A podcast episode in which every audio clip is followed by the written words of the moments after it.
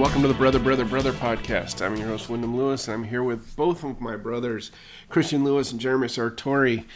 Uh, it is a rare feat, but we have accomplished it, and um, it's that the three of us are on because uh, the release we're going to talk about is um, deserving of a full blooded, full throated Brother, Brother, Brother podcast. It is uh, one of the great albums of all time, as far as I'm concerned. One of my absolute favorite records, one of our absolute favorite records, and it has been long the source of, of some uh, unspoken pain, or or actually fairly well articulated pain, that the great songs of the Replacements album Tim received such shoddy treatment um, in engineering and producing and they have taken a step to remedy this. Uh, Ed Stasium has remixed the album to where it was meant to originally been. It sort of um, all the rough edges and and mistakes that were sort of uh, buffed out of of the original recording of Tim are uh, back, and as are. Um, things such as backing vocals and uh, bass and drums in, on actual microphones. So um, this came out yesterday. This came out uh, 38 years post uh, the original release of Tim. And uh, Jerry, I know you took a listen to it. I have listened to it probably five times already. Um, and Christian, uh, you are a fan of the record as well. So, uh, Jer, thoughts?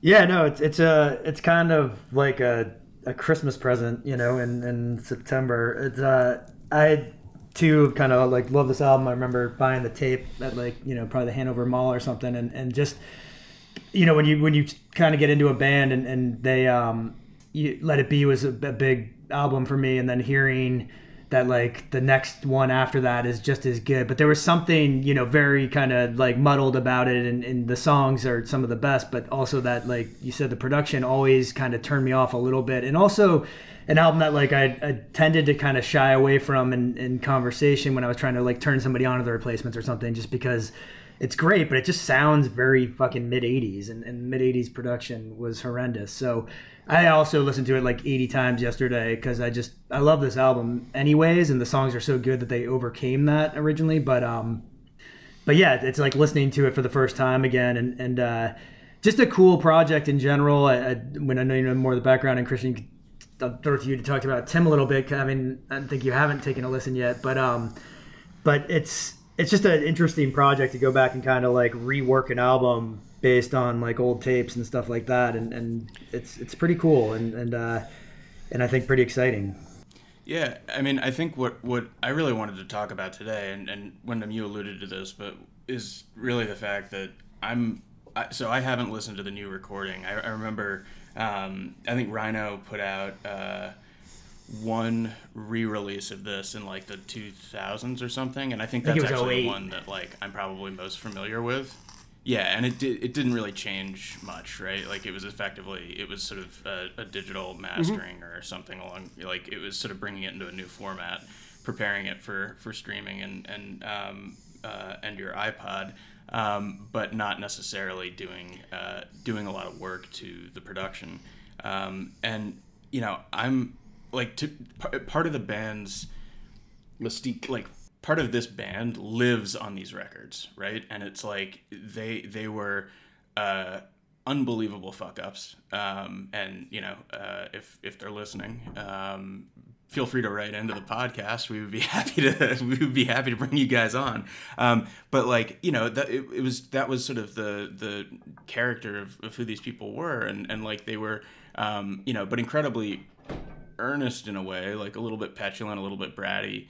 Um, but like part of what was what was so uh, you know incredible about this was was like the the making of the album was part of the story of the band for me. And so um, the fact that they you know signed with uh, a major label um, got Tommy Ramone in to, to record this thing or uh, to produce this thing and then like showed up with damaged equipment and said we're gonna throw it down live um, and then walked out uh, is is like legendary and so you know this is it's like the only living relic of this and i guess my question is like I don't know, like, do you, what happens if, like, you get a mint condition, like, laminated version of the Dead Sea Scrolls? Like, is that really something, like, is, does it have the same kind of character and, and, like, legend around It's it? different. Um, I think part of the legend was the sort of misappropriation of the music. Um, it's part of the mythology. It's part of, you know, the lovable loser persona that the replacements have always sort of carried with them. And it's, you know, it, you know they should have been you know should have been the greatest band that should have been you know the the uh, you know all the missed opportunities all the um, you know the sort of uh, self sabotage you know showing up at gigs wasted even though they were a great live band on half the nights they were a shit live band Playing bad Aerosmith covers and you know. yeah, I mean, I've seen them. I've seen the Pussy set. Um, you know, I've seen every. You know, I, I saw them. We'll, we'll go back to that so people know what that is Yeah, if they it's don't already. they would just but- come on and like self sabotage. I mean, they would sing like a Frank Sinatra cover, or a, you know, they do King of the Road, or um, you know, Ba- Or badly. Black Diamond Yeah. Yes. but I, I saw them do like you know I remember in Providence one time in the mid '80s seeing them play like you know Iron Man or you know basically half of a song. Bob Stinson's in a tutu. I mean it was you know they were. I saw them at the bar before the show. They were absolutely hammered. so fucked up they're not really stand. Yeah, You know, exactly. probably hammered enough to use the bathroom at the living room in Providence. Um, but Can, can I? Uh, so can I ask you guys a couple questions to like frame the like where we are in the trend, like in the in the life Sure. of the replacements here? Um, so this is their first major label correct. record, right? Yeah. Yes, And Michael so Hill. The order. What was the order? It was so. this, um, Ma, take out the trash. order You is- the tr- Sorry, Ma, forgot to take out the trash. Stink, Hootenanny, Let It Be. Let It Be is the one that where everybody's like, "Ooh, this guy can write songs." Let It Be, they got the number Um, one record in Village Voice, and that was like a Yeah, I huge. mean, Yeah. Also, talk about that. That's when you like step up and point to like you know left field um, and name your album "Let It Be." yeah, Yeah. exactly. Like, and that's that and they- you're and- like, well, that, that's oh, this the, is gonna be really fucking good. that's the joke really on this one good. is is that they wanted to call this one "Let It Bleed." yeah. and um, you know when they weren't allowed to, they called it Tim, which is the most nondescript. But this is actually I don't know if you know, have seen the re-release, Christian, but the uh, this is called Tim, the uh, Let It Bleed um, Edition? Edition, yeah, and awesome. It is uh, you know they wanted to call this one Let It Bleed, and I think they were going to call the next one Pet Sounds. um, but uh, you know, so it's Like you know, most they were things, they were they were sw- aborted. yeah. I And so mean, Let- this was so the earlier ones were on what record label, and then They were did- all twin, Twin tone, Tone. Yeah, Minneapolis, which, Which is, is- like indie label. Peter Jesperson, uh, who owned a record store in Minneapolis and was a champion, the champion of the replacements. Uh, he was also their manager. Um, and he recorded uh, the first several albums on Twin Tone. And they were, you know, largely recorded live, and they sound like the replacements. They sound raw and, you know, I think you forgot two of the jobs in in his uh, in his description, which include custodian and um, uh, probation officer. Probably. like Uh, yeah. he was everything to them. Bail you know, bondsman. in a way. Um, Yeah. uh, yeah, and then Michael Hill, who uh, uh, all of whom uh, were on our hundredth episode. Um, they uh, Michael Hill signs them to Warner Brothers, i.e. Sire Records, and um, Tim is the first album they put out. They hired, they started the sessions with Alex Chilton as a producer, who was Paul Westerberg's idol, and then um, Tommy Erle, uh, who was doing a lot of production for um, Sire at the time, uh, stepped in to uh, record this one, to produce this one, and like I said, it's it's always sounded like it was recorded in a walk-in freezer, like a block away from where you're listening to it. It's always had this remote and sort of It's an album you can't get loud. Weirdly, like Yeah, it's, just, it's poorly mastered. It's poorly, you know, it just sounds like it was recorded in a in a clean room in a biotech or something. But not that those What's- exist, you know. Yeah, what's weird is like, yeah, I mean, it, there's two things you were saying, like the time of the, what time of period is this for the replacements, but like also I, I'm throw it to today, like so Bob Mehr, who you mentioned when his uh, was on our hundredth episode, I don't know if you mentioned him or not, but wrote Trouble Boys and is kind of like taking over their their sort of legacy, and and I think like weirdly. Tim was like the major label debut. They did want Dee Ramone, and then that didn't happen because he was like something happened there. But um, they end up recording it, and the story that I kind of heard recently from Bob Mehr talking was that it was just like they were kind of like they sort of always had the bravado of like you know being fucked up and not caring, but at the same time Rats. we're kind of frightened. I mean, these guys were like young twenties and they signed a major label and they just kind of were like, okay, you know, when Tim came out, and it just never quite sounded right, and the sequencing is you know, weird too. They, you know, they, you know, someone in the ranks, I, I assume um, Michael Hill or some, you know, got them their sort of big break, which was, or, or at least their national exposure. You know, they opened some really big tours for people like Tom Petty and.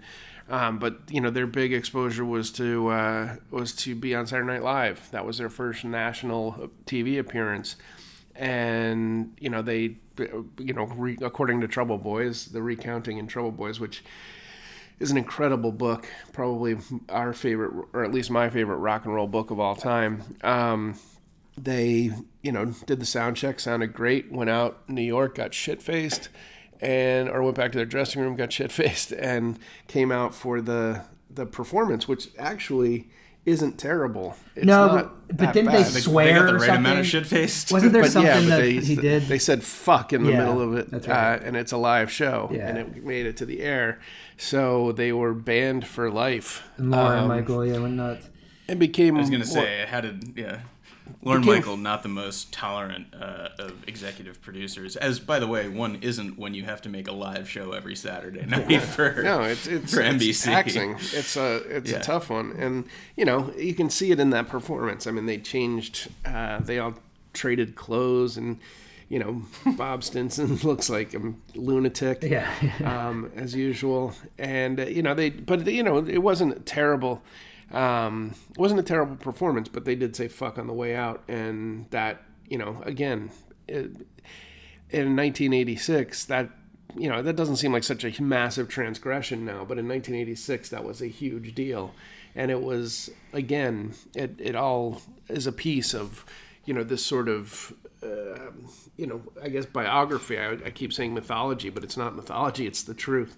It's um, you know, they went out, got their big break, and and Shat on it, it. up. Yeah, I mean, what's weird too for this band is like you have kind of two two camps too, and, and I think like it's kind of funny. I mean, point of our pod, right? The different generations, but you know, when you were like very much implanted in this music, it was your sort of like uh, you know, like Interpol to Like Christian, or years. like you know, yeah, ba- bands that had pavement for me or something, you know, and and then but generationally like i think people who get into punk rock or whatever you always get sort of reference to the replacements right? And the replacements are are you know they start off kind of bratty snotty. I mean it's it's good rock and roll punk music fast whatever. And then let it be and hootenanny kind of transition into this. You see paul westerberg's like just kind of really brilliant songwriting in my opinion like Yeah. kind of flow through. I mean androgynous in 1984 is a fucking crazy song. I mean that song's more Mm-hmm. you know relevant today than ever or you know or let you know i will dare stuff like that Unsatisfied. tim is the album where actually like they just stepped over that line like there was no more boner songs you know and it was I mean, there's rock and roll songs and there's kind of dumb rock and roll songs on it that are fun, but like it's it's pretty straightforward songwriting on this album, which is um Yeah. and it's so I think there was like a lot of a, I mean, and when you could probably speak to this more, like almost probably a, a faction that abandoned the band at the same time that this came out, right? This is the major label fear that you have when you love a underground band and they come out, even though this album is, you know, for generations later, like mine, an album that like you know really speaks more to me than those early and then that early stuff. And to me, I mean, in, in that in that era, Sire was as reliable a source of Yeah, music as anybody. and- I mean, yeah, I, I trusted Sire Records to put out great stuff. Ramones, Smiths, um, weirdly Madonna, um, Talking Heads, uh, Echo and the Bunnymen, um, Depeche Mode. You know, this they were they were the cool kids with money. Um, you know, Seymour Stein's label.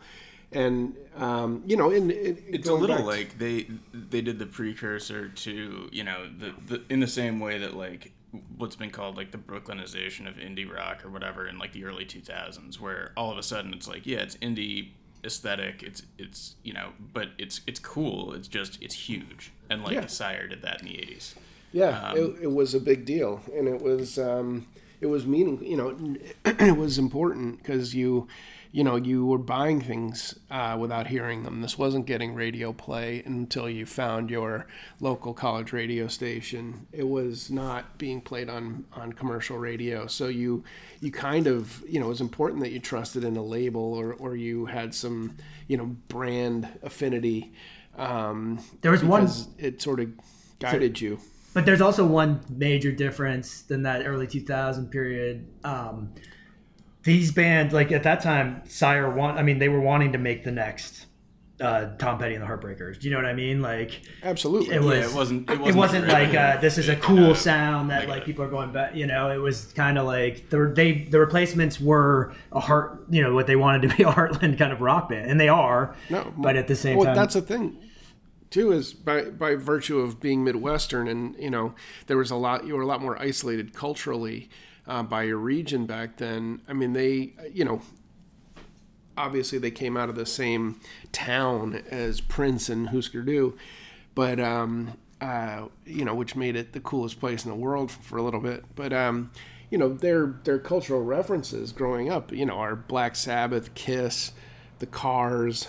Um, you know, it's it's Yeah. you know Midwestern FM radio, and probably all a the lot people of I know who AM like radio. Kiss and are willing to go on the record about it um, consist of like the replacements and uh, Chuck Chuck, Klosterman. Klosterman. so basically, like 100% of Kiss fans that Yeah, I'm I'm trying to aware of think are of- from the well, northern the the Midwest. people that Draw like one guy that I know around, that uh, loves them is also from Nebraska. So No, it, it, it, Yeah. you know you you can you can see it. I mean, and that's and that's part this of is the. this is coastal elitism, by the way. Like at its at its like, 100%. are, are we it's are we like are we how much I pod save Kiss. America right now? Should we stop? yeah Yeah. yeah. So what I was saying about the Marquee Moon, um, but you know they they were listening to and and it was Jesperson who famously sort of turned them on to Big Star.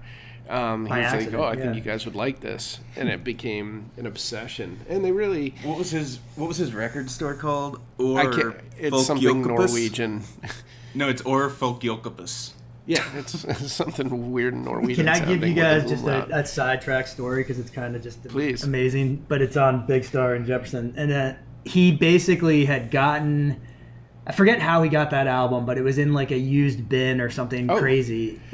And No, he, he got it from a pen pal. oh, That's no, right, a pen. to a pen. Yeah, and it was the name of the band or something. That like it was that random. It was just like um, somebody had asked him about something, and he like they were talking about Big Star. He's like, "That's a cool name," and the guy sent him the record, and that's how he heard Big Star because it was like nowhere to be found. And and then you know, hence Paul Westerberg. It's just one of those weird like that I have no reason to believe isn't what if it true. didn't? Yeah, exactly. Yeah, you, you would, Sliding no, doors. seriously, what if it didn't happen? Like, Then- you know, you if Alex Chilton doesn't like make it to the ears of Paul Westerfeld, like Westerberg, excuse me, um, like what do you do? No, yeah, one hundred percent. You know. Like, do we just not know this band? I, I can't imagine. I think it'd be But, pretty. like, you know, yeah, because I think he actually turned like Peter Buck on and stuff like that too, which is like. Yeah, no, Crazy. I, I think it changed. Like it changed, you know, indie rock in America. It Yeah. was sort of a you know Paul Revere moment. Um, it's it's just you know it's remarkable how how these little you know ripples and you know it's the butterfly effect so to speak. But um, it the you know I mean I, I was thinking back again anecdotally personally to when I was listening to this album nonstop in 1985. I was driving grandma's old Chevy Chevette, yellow. I was delivering pizzas and listening to this. Smoking the Winston's. there was no tape deck in the in the thing, so I had like my boombox in the back seat blasting this album. And even then, like in a on a shitty sound system in a you know '79 Chevette, I was like, "There's something wrong with this production." um, you know, and I this is you know this is like F15. You you don't really even have the vocabulary to articulate what you think is amiss with with something like that. I don't, you know, I'm a massive music fan at that point, but you know, I know this doesn't sound as good as my New Order record and my Echo and the Bunnymen record, and you know, um, or anything. It's just like, and I said the same thing about Husker Du when they first came out. I'm like, why do the drums sound so tinny? And it's um, you know it's explained pretty well in the Ed Stasium uh, Bob Mehr interview uh, video that I sent you guys.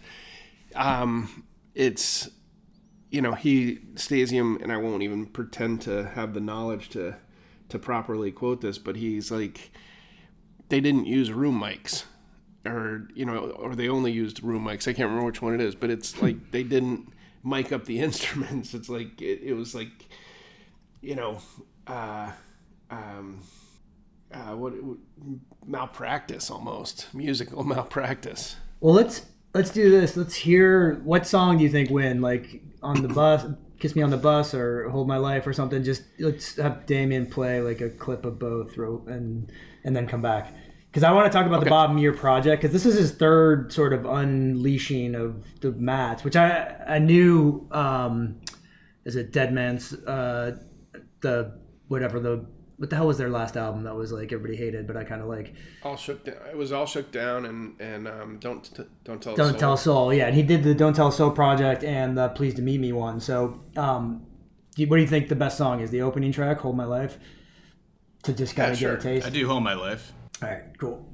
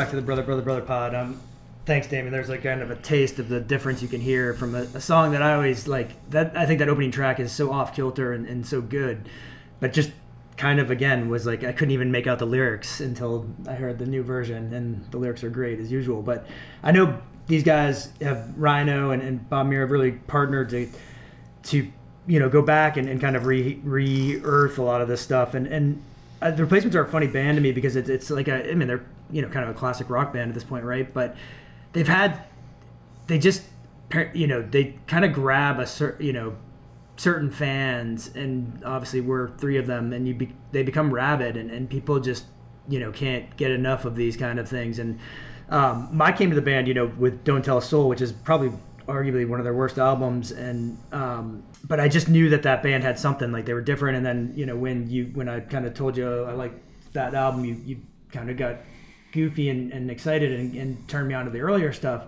as a kid. And, um, you know, I know Bob Mehr did uh, Dead Man's Pop recently, which for me was, you know, I, again, I, I don't stand by that album as a, in terms of replacements lore, like you should listen to it, but it is an album I like because I, I just came to it first and it really changed that album. Like, oh, this is what this should have sounded like too. So with Tim, like what, what access is the band given them and, and like and when i'm kind of asking here do you know or christian but like it sounds like he sort of controls their their um, catalog at this point, or, or, not maybe not controls the right word, but like has access. I think he's shepherding it certainly yeah. into the best possible place. I think you know it, it was um, it's you know it's quote in his book that um, you know the amusing somewhere along the line between Tommy Stinson and Paul Westerberg saying that they had wished that Ed Stasium had produced um, Tim and uh, I don't know whether he was um, considered. I know, obviously, we mentioned earlier that Alex Chilton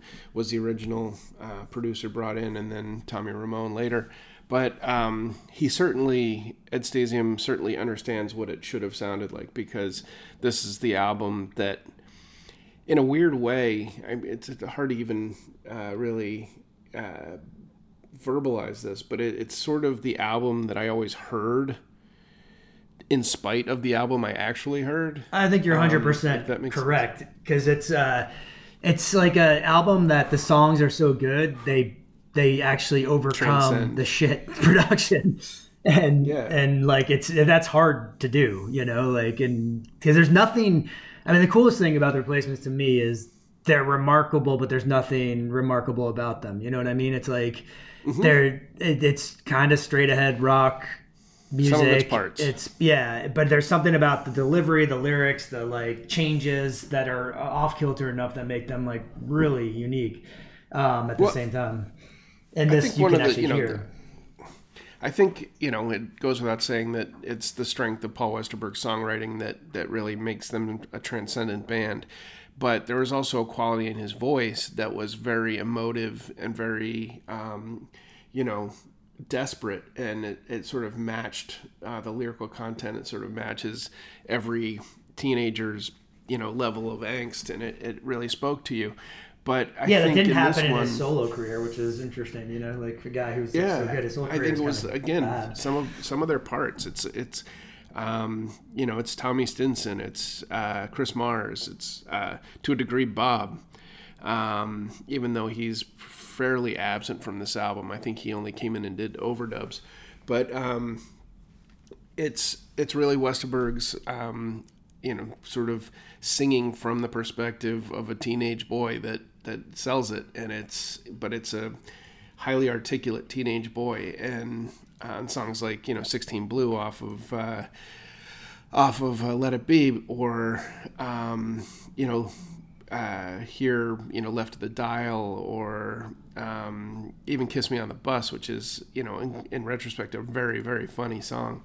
Um, but uh, if you know, if you knew how I felt, you wouldn't act so adult. I mean, it's a great great line. Um, but it's it here you get to hear the quality of his voice that makes them special. It's like it it didn't clean up his voice. It exposed his voice for how flawed and great it is. It's um you know, it's like somebody like I said, it's like somebody left the sandpaper alone and let and you know let the flaws make the song.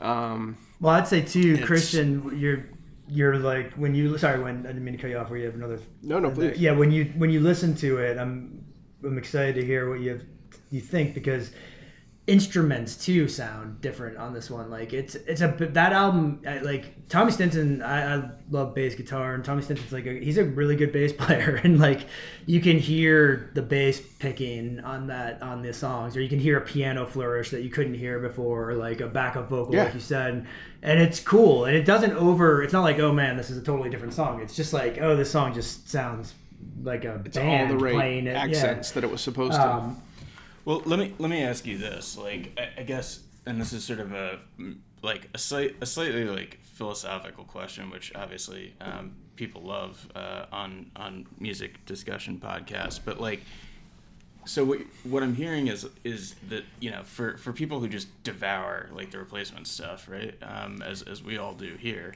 um, this is going to be uh, a a new like it's just a new way to listen, right? It's a new. Um, you're hearing all the instruments for the first time. You're hearing, you know, as you say, like background vocals for the first time. Um, it doesn't necessarily reflect their intent. Um, I mean, also the replacements are a band who have like famously impossible to discern intent. Um, so, you know, and and maybe uh, maybe that's not the best um, the best sort of like you know benchmark or whatever to think about like their their sort of contribution to, to music is like through what they intended to do because like half the time they like were trying to figure out you know where they can get a drink in the next ten minutes. Um, and and like obviously though, there's you know a, a much bigger um, uh, a much bigger like canon here. Does this replace the original album as like the definitive album of Yes. record, or is like the original album still the one? I would say, yeah, I it's weird. Like I don't see myself listening to the original album anymore. I kind of am with you on that, and uh, yeah, I think you're right. And I think the funny thing is, I your your ten questions actually pretty funny or smart. Like, but it's also like I I was listening to Bob Mehr on on this, and it's almost like the band, like yeah, they didn't really. It's like they care. I almost feel like this was their. You you get the sense this was their intent, but they can't be bothered. You know what I mean? It's like they're just fucking like. Or, or they can't help from Yeah, so other people, which is what it sounded Well, like. yeah, it's like people like Jesperson or, or Mehr. Like you, it's almost like this band has always had like a nanny or somebody like you know uh, somebody who just loves them so much, yeah. more than they could ever love themselves. So like, I'm gonna clean this up for you because this is fucking brilliant. But like, you guys so, are. so, you- so then, And like I said, we- I talked to those was- I was- guys. I was- I Get- talked to those guys to a couple this, years uh, ago, and and it's the love is still there. It's not like Of course, they're they're so, but it's like it's a it. So th- what I was what the follow up to this is, this is a band of whom you could say it takes a village to to make like a really killer indie rock album apparently. Um, because they couldn't like left to their own devices, you would have half the songs, they would be half the quality, and you know, like, but what they were able to do was inspire like just they had this like completely um, captivating like like personality and character and and um, you know they they have real devotees It's really Alex Chilton esque if you think about it. You know. yeah they have people who truly love them in a way that that like I, you just don't find in every band No, Um, it's like, yeah, devotional. R- right REM probably has this fan base Not- somewhere but like no Not like the ever heard from them. Mads, yeah. Like, and Yeah. I mean, there's people that uh, love. I mean, I love early REM. there's albums, they're but, more yeah. guided by voices than than U2. You know what I mean? and, and and it's almost like the fan base itself right like that there's like an this interactive component of this where like the it's the fans and the community around this band that have actually like helped Willed this. the record Yeah. Well, here's the thing. That here's the here I think is the the point that I think you will that will sort of at least elucidate a little bit what what's gone on here is that none of this is new material. Yeah.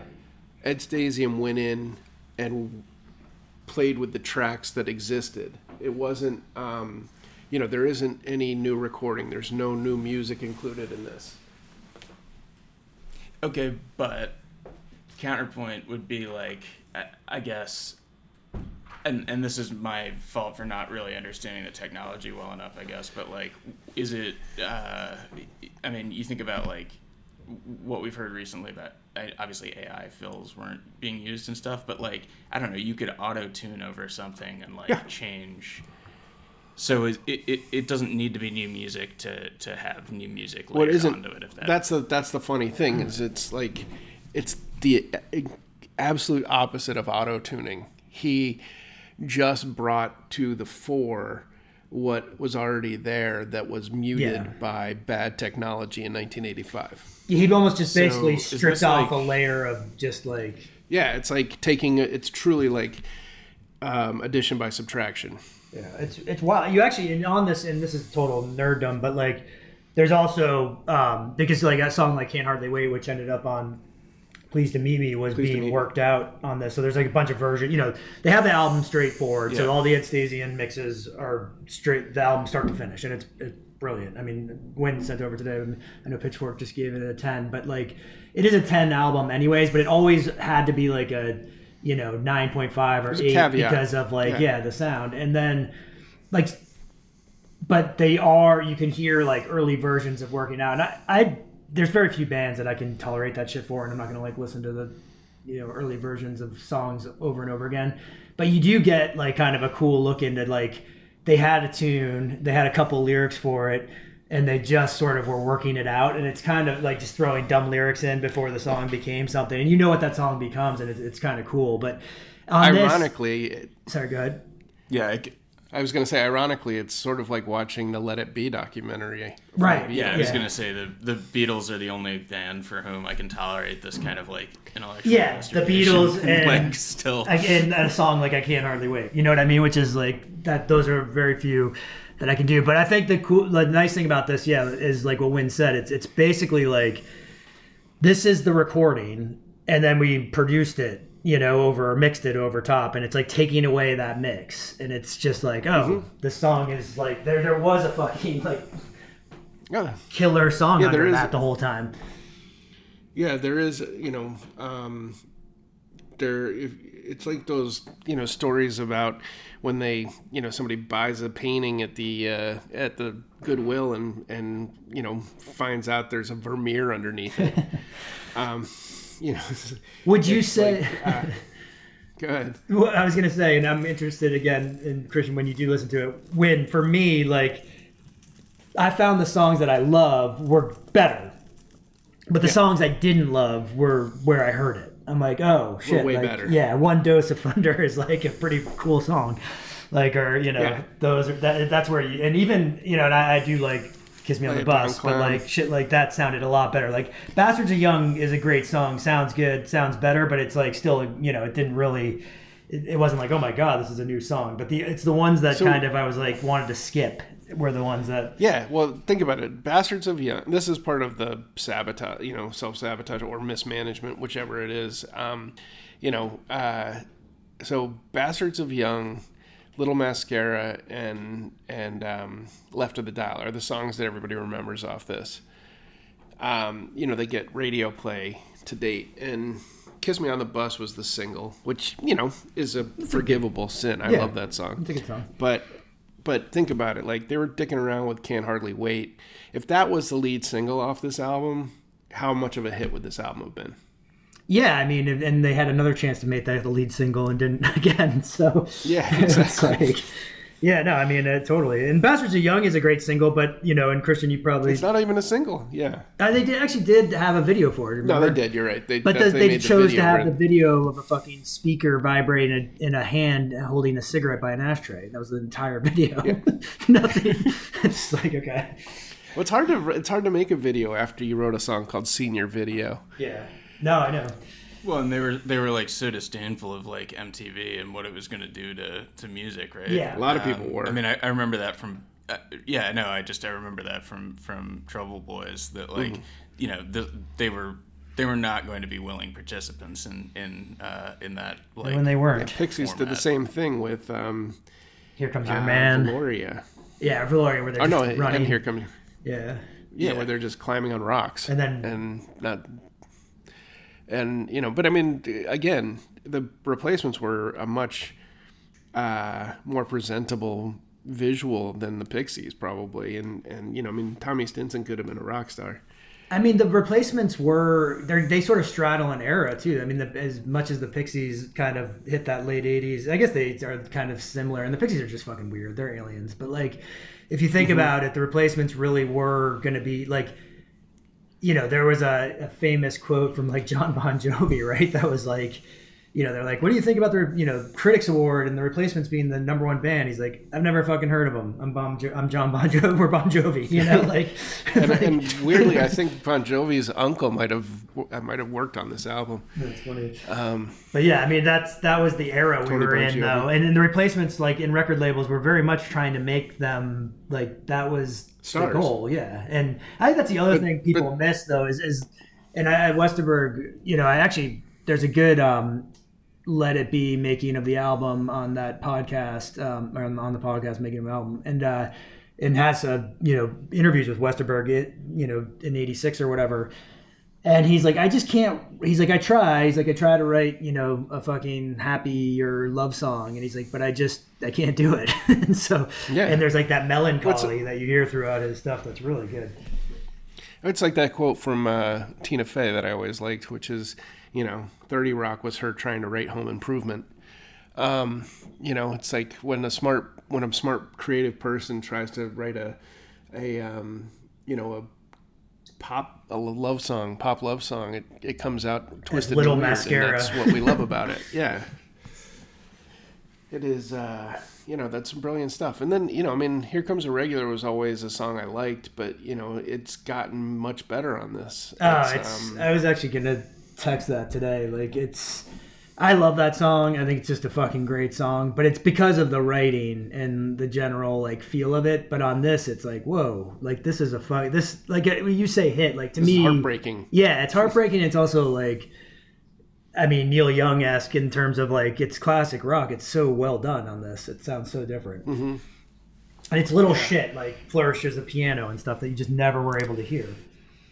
yeah no i'm curious for christian's opinion on on when he hears this because he hasn't listened to tim um, a hundred million times, uh, and I don't know if you if it's even an album that you've listened to. All yeah, that what are your kind of life. what is your take on the catalog, Christian? I'm curious as well.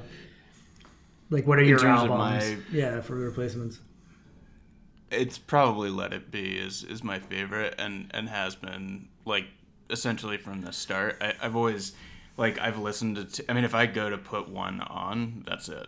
Um, I think I you know and have listened to that hundreds of times. Um, probably end to end in the I don't know, like high dozens, low, uh, like for for Tim. Um, I know it, uh, but I wasn't like banished to an island with that and only that for three years at one point in my life. Like there was just never a time where I like that it was all I listened to. Um, it's got some of my favorite songs for sure. Um, you know, I think uh, as far as like you know their most well-known song has got to be "Bastards of Young," right? Um, like it's It's the most that covered gets- song in Brooklyn. I know that. Yeah, definitely. Have we ever gone to see anybody in Brooklyn who doesn't cover that song? It's like a, it's like a pat rate. Well, maybe that's just my own like yeah, maybe that's that's sort of my own um uh I guess like it's become their packaging or whatever anthem. you wanna call I it, mean, it's like- an anthem. Y- yeah, it's know. it's the one that I I rate because like they're lovable fuck ups, and that's a song about being a lovable fuck up. Um, like it, I I think you know swinging party and and um, actually it's funny like we've talked about "Kiss Me on the Bus" as both uh, a song we love here, and then also one that like you know kind of didn't get the the attention it deserved early on. Like that was always one of my favorites on this album, just because it's like silly and weird and kind of uh, like it's just such a striking Relatable. yeah, image. pop song. Um, well, I wouldn't say relatable, um, but like uh, I've I've you know, um, but then uh, I think also Left of the Dial has always been one of my favorites, and and like it, it has you know I think that's that captures like this sort of iconic era of indie college rock. Well, it Um, kinda I- I lent don't know its whether it was name to the- to do that. Yeah, I don't know whether it was intended to do that at the time. Obviously, um, I, I know like the whatever like history that I understand about this was that college radio stations like um, are all typically in like the they're the public radio stations between like eighty seven and ninety one on the dial, right? Correct. Yeah, so you get like, um, I don't. What are those? What are those numbers, by the way? like, got it. Why are It's those? They're low low frequency, low wattage.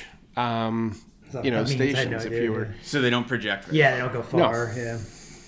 nope. So, so in does fact, the number in does the- does the size of the number correspond to the number of on the dial? more or less. I had I mean, no it doesn't exactly, but it does. It, Not to It's hold ancient history, man. but no, those are the those are the low low wattage, low frequency. I mean, you know, I had we had a, a, a radio station in high school that had like a five mile radius. You know what I mean? Um, Point zero five. Um, Yeah, I mean, 1980. And- and for anybody I- under forty, is that a lot? Or a? No, no, because there's five, you know, there's 50,000 watt stations that brag about being 50,000 watt stations. I mean, that's HFS or whatever it is down in DC. And, um, you know, BCN in Boston. And, Which closed in 2012. Did it? Um, yeah, yeah, I think so. Nice. Um, Good. good riddance. Yeah. Um, but, you know, HFS was good. DC 101 was a piece of shit, yeah. or and is still around. I, I listened to, God, when I was a kid in, in like Virginia in the 70s, I listened to Howard Stern on DC 101. Um, Well, well, one thing though that I think that, and I don't know, Christian, when you do listen to it, um, what you said with like "Let It Be" totally makes sense. I mean, you can't go to the replacements. I think, and even for me, to be honest, like post having kind of lived through them, and I, I definitely was like, you know, I tried to get mom or mom Lynn to let me go to the. I think it was I forget who they were opening for. It might have been Tom Petty actually or somebody like that. But um, back oh no, it was that was the replacements actually playing. I think the Pixies were opening for them or something in, in Boston. I couldn't go, but um, Yeah. but it was like you know I was there for the end, which was not good. You know, the, the, those albums aren't that good. But um, but it, I think like Let It Be is the album that you know if you went and found their catalog and you like the type of music we do or you like you know good music that's the one that it sounds the best and it's the best album to put on for anybody who doesn't know them that well it's the it's the It has a great opener. it has a fucking awesome opener, has some of their best songs too.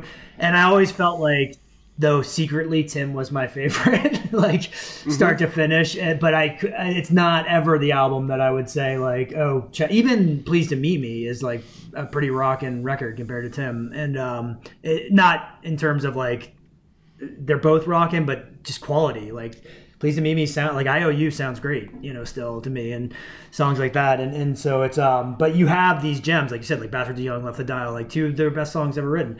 And I think what's cool is this now to me sounds as good as Let It Be, which is neat. And it's it, to me it actually is a better album, you know. yeah, I would you know, agree. I, I think there are a couple things that probably like drew me into Let It Be. The certain like, look, it's good branding. The the name probably did, right? It's it's like it's one you know. So when you're 15, you're like, wait a second, why is this called? Cool It Be? album Like, cover. Um, great Yeah. album cover. I agree. Um, I think like for you know not knowing that Black Diamond was a Kiss song, um, and uh, like, because why the fuck would I? Um, I it's like, know. you you know, they had these, they had these like loose, like super kinetic, like rock and roll songs, and then they cut to something that's like so uh, earnest and and like you know, Wrenching. beautiful as androgynous, right? Um, and like you knew where I was going with that, but like that's such a great mid record song yeah, it's a um, curveball. And it, it just like all of a sudden you're like you think these guys are playing on multiple levels at once it's like and you know what i think i appreciate more as i get older is like how hard it is to write the perfect tom petty song whereas like the perfect tom petty song like wasn't something that like really captured my attention uh, when I was a teenager because it No. didn't like it didn't press my very like simple teenage emotional buttons. Right. And, and I guess what I like, it's like, what was the other day? Uh, I texted you guys and said, like, holy shit, something is like the greatest Tom Petty song that's ever been written. But it Oh, was, uh, I- And it wasn't jump starting by uh, Deer Tick. no, although I did say that at one, one of the great, great Petty songs. Um, but it was like this, like, you know, kind of iconic or like eureka moment where I was just like, oh my God, this is like, like, Oh, yeah. that's what, that's what this is. Um, and it'll come to us in a second. But, um, I think what I realize about Tim in retrospect is that it's like it, it's a cliche to say this, but it is much more mature songwriting, and it's like Westerberg has like truly come into his own with a, a few of these songs, and, and like he's not afraid to just write a kind of like aching rocker.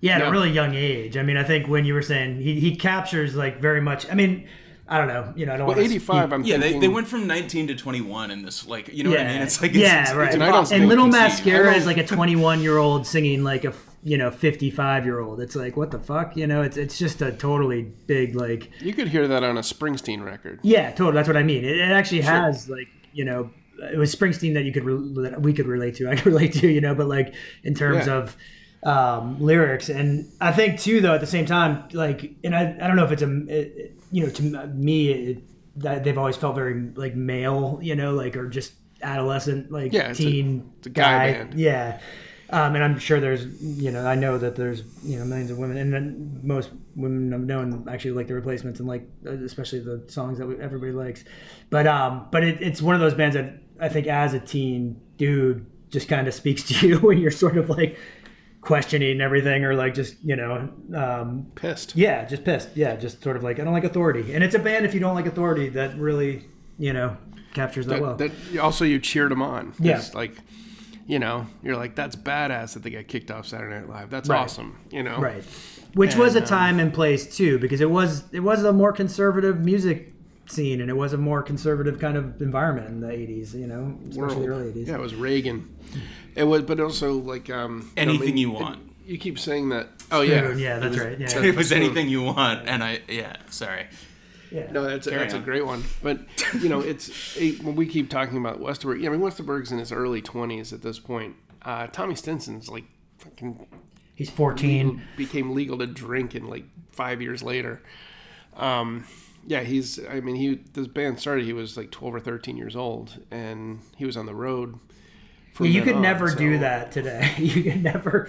No, it's called child abuse. Yeah, except for like you know the what or the Stinson household is something out of you know Demon Copperhead. It, it wasn't a good place to live, so maybe you know that was his foster home was the replacements. You know. Yeah, and it's it, it was. Uh, I mean, that is again, you can't stress enough how great Trouble that Boys is- is by Bob Mehr. So That If is you a wanna read it. rough foster home. yeah, Um, hope you can hold your liquor, kid. yeah. Here's the base. Hope you can hold your liquor. Um, but I, you know, I don't think he was 20 yet when this came out. I'm pretty sure he wasn't. Yeah, that's Um, crazy. Just crazy. I mean, I think he was the same. So- I think he's my age. what should we listen to to carry to take out this? Carry us out. this, I think uh, here comes a regular. Yeah. and I think that's a perfect choice. I would say um, I, I I am gonna listen to this uh, today, and you know I want to hear like everything that you guys have talked about. This sounds pretty exciting actually, and and um, I'll be able to give you a little more uh, a little more of my my take on it um, next time we talk. All right. Well, uh, thanks. We'll uh, we'll take a break. and We'll come back. We'll end this way we end all of them.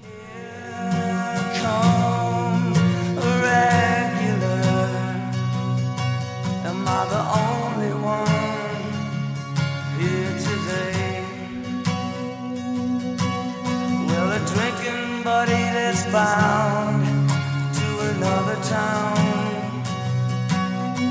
And once the police made you go away. And even if you're in the arms of someone's baby now, I take a great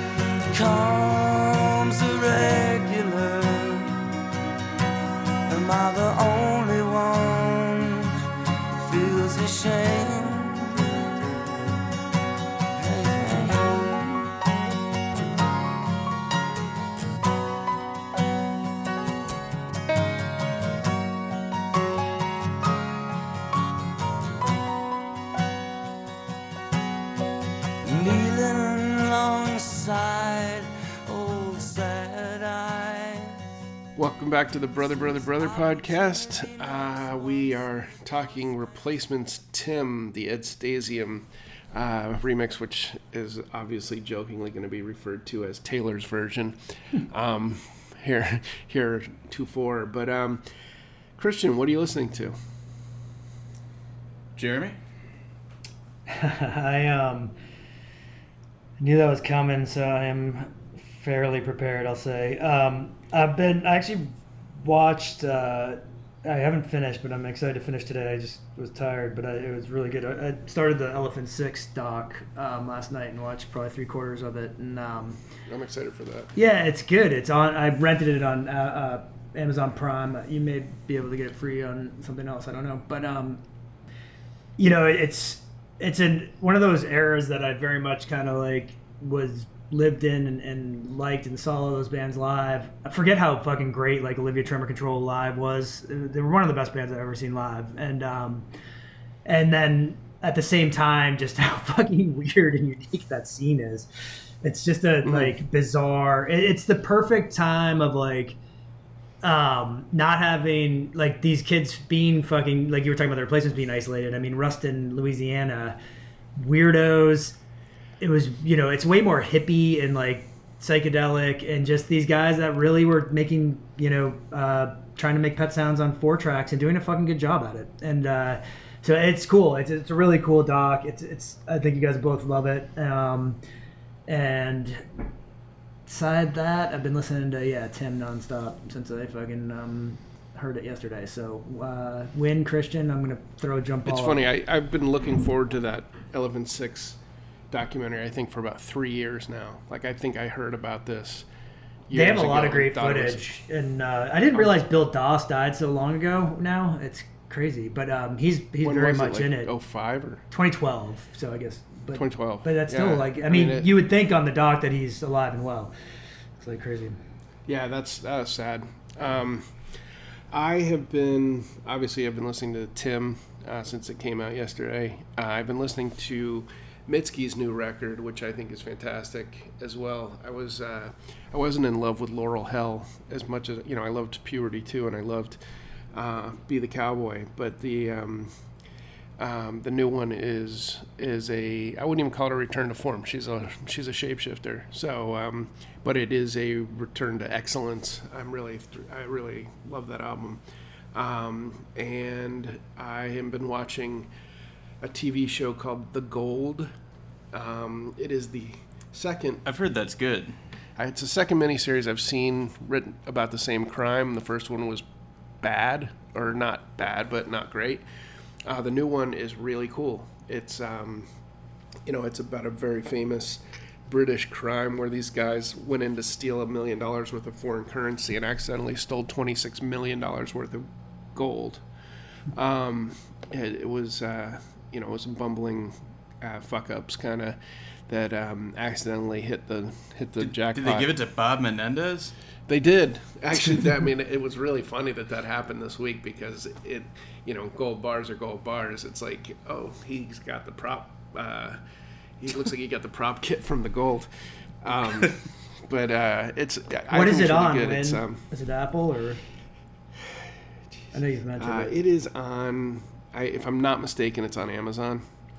Um, I think it's a Paramount Plus Amazon thing, but I It's think Paramount. you get Paramount Yeah. Plus now through Amazon. Um, you know, No, there's no, so no, much consolidation. That's that's you're answering the wrong. You're answering the second order question, which is where the fuck are any of these streaming channels actually like located? Yeah, but the, well, the first answer is it's it, it is Paramount. I Okay. remember that because I remember thinking it was weird. Yeah, it's a BBC production, obviously, but um, it's got a good cast. I mean, Dominic Cooper's in it, and Jack Lowden, the or Lowden, the guy that's you know from um, Slow Horses, um, the uh, what, Hugh Bonneville from uh, Downton Abbey, playing very against type as like a as a you know sort of weather beaten cop. It's pretty. It's a good. It's a good cast. It's a fun story because it goes into all of the various um, elements of a crime like that: the money laundering, the repurposing of the actual gold. Um, you know, people taking dramatic cuts because they uh, because they can because they have leverage. Uh, offshore accounting, banking, all that shit. It's actually uh, pretty well thought out. So I've only seen two episodes, but I still recommend it. and somehow I have Paramount, so I will watch it. Who knew? you didn't Yeah. you didn't know you've been No, I was- seventy I was gonna- ninety nine. I was gonna say, yeah, I That was was going to be wondering my where joke that about eight the dollars was going. that Elephant Six documentary. I was like, uh, the other day I was reading Ty Burr's um, Substack, which, I- which I really enjoy. He's a great uh, film critic. But Ty Burr um, was like talking about a movie, and he's like, it's available on Hoopla. And I'm like, that's not really a thing, is it? And he's like, yeah, it, it's actually been around since like 2012. I'm like, I don't, I've never fucking heard of Hoopla, and I imagine that's where the Elephant Six documentary is. yeah, if you don't want to pay Christian four Willis, ninety that's nine. it. So, uh, so it occurs to me that um, I, I guess what I just started, uh, and just to continue on with the theme of, um, or the pecuniary theme uh, of, of like British um, shows or, or books here, but I just picked up Martin Amis's Money. Oh. Um, at your recommendation and uh, r- cracked it and read the first few pages. So um, m- more to come on that, but I'm pretty excited to read this. How one. does it hold up? I Um, wonder. I, I'm curious. Uh, I, I, I, it's, yeah. I, I will let you know because there are definitely some, um, and I know this is not a like touch point that you like all that much. I can't remember, but Bret Easton Ellis like less than zero. I like that book a lot. Feels actually. like pretty dated now.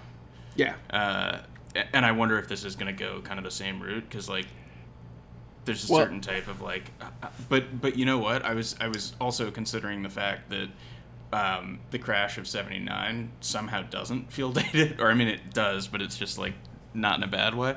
Um, So it might be. Uh, It's of a time that- rather that than dated. relic. Yeah. yeah. And I Um, think I think the immediacy of something like less than zero that was like so you know breathless and and you know urgent and at its time now seems dated because it was trying to tell the story of how crazy that moment was. That money is at least if it's if it's dated at least it's going to be fucking funny. and it'll be like and you'll learn how uh, you know like it, it's always interesting to me to to um, to learn sort of the the mundane details of like what you know the ultra elite like lived like in different eras right? Like it's interesting when it's Brideshead or- gatsby it's interesting when it's brideshead it's interesting when it's this. So um, it's uh, you know it's good drama at any time. Um, yeah so so i'm, I'm kind of psyched about that Nice.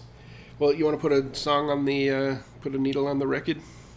Yeah, yeah. So I was looking through um, the uh, the playlist, and I, I didn't see, um, and you'll have to correct me if I'm wrong, but I didn't see "Staring at the Sun" by TV on the Radio from their 2004 album "Desperate Youths, Bloodthirsty Babes." It's not on there. Nice. It's a great song. Great song. Should be.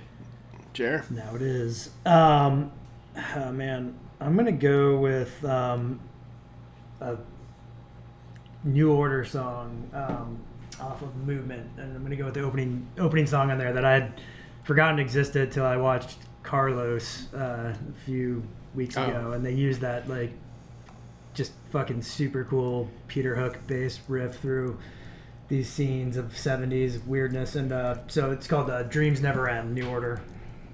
Oh yeah. Uh, it's funny actually. That dovetails nicely with the the recommendation I made for Gold. There has a lot of New Order and Echo and the Bunnymen in the soundtrack, which is pretty fun. Nice. Um, I'm gonna go with a forgotten early 2000s. Uh, what I think is a classic. I'm gonna go with Black and White Town by um, Doves. Oh yeah, that's a fucking great one. What happened to those guys? They were good. They're still kicking. We saw them. They uh, one of the guys, Jimi, uh, what's his name, was uh, played at Port Eliot when we were there, I believe. Nice. Right, Christian? That's right. All right. All Well, right. Uh, go listen Well, to thanks. Tim, and uh, we'll Fun be back. hang. Talk to you soon. I'm Wyndham Lewis. On behalf of my brothers Jeremy Sartori and Christian Lewis, thank you very much for listening to the Brother, Brother, Brother podcast. Many thanks also to our heroic producer, Damian Kendall, and to Simon Doom for our epic intro music. Learn more about the pod at brotherpod.com, follow us on Twitter and Facebook, and it's extremely helpful if you rate and review us on iTunes. Thanks again for listening.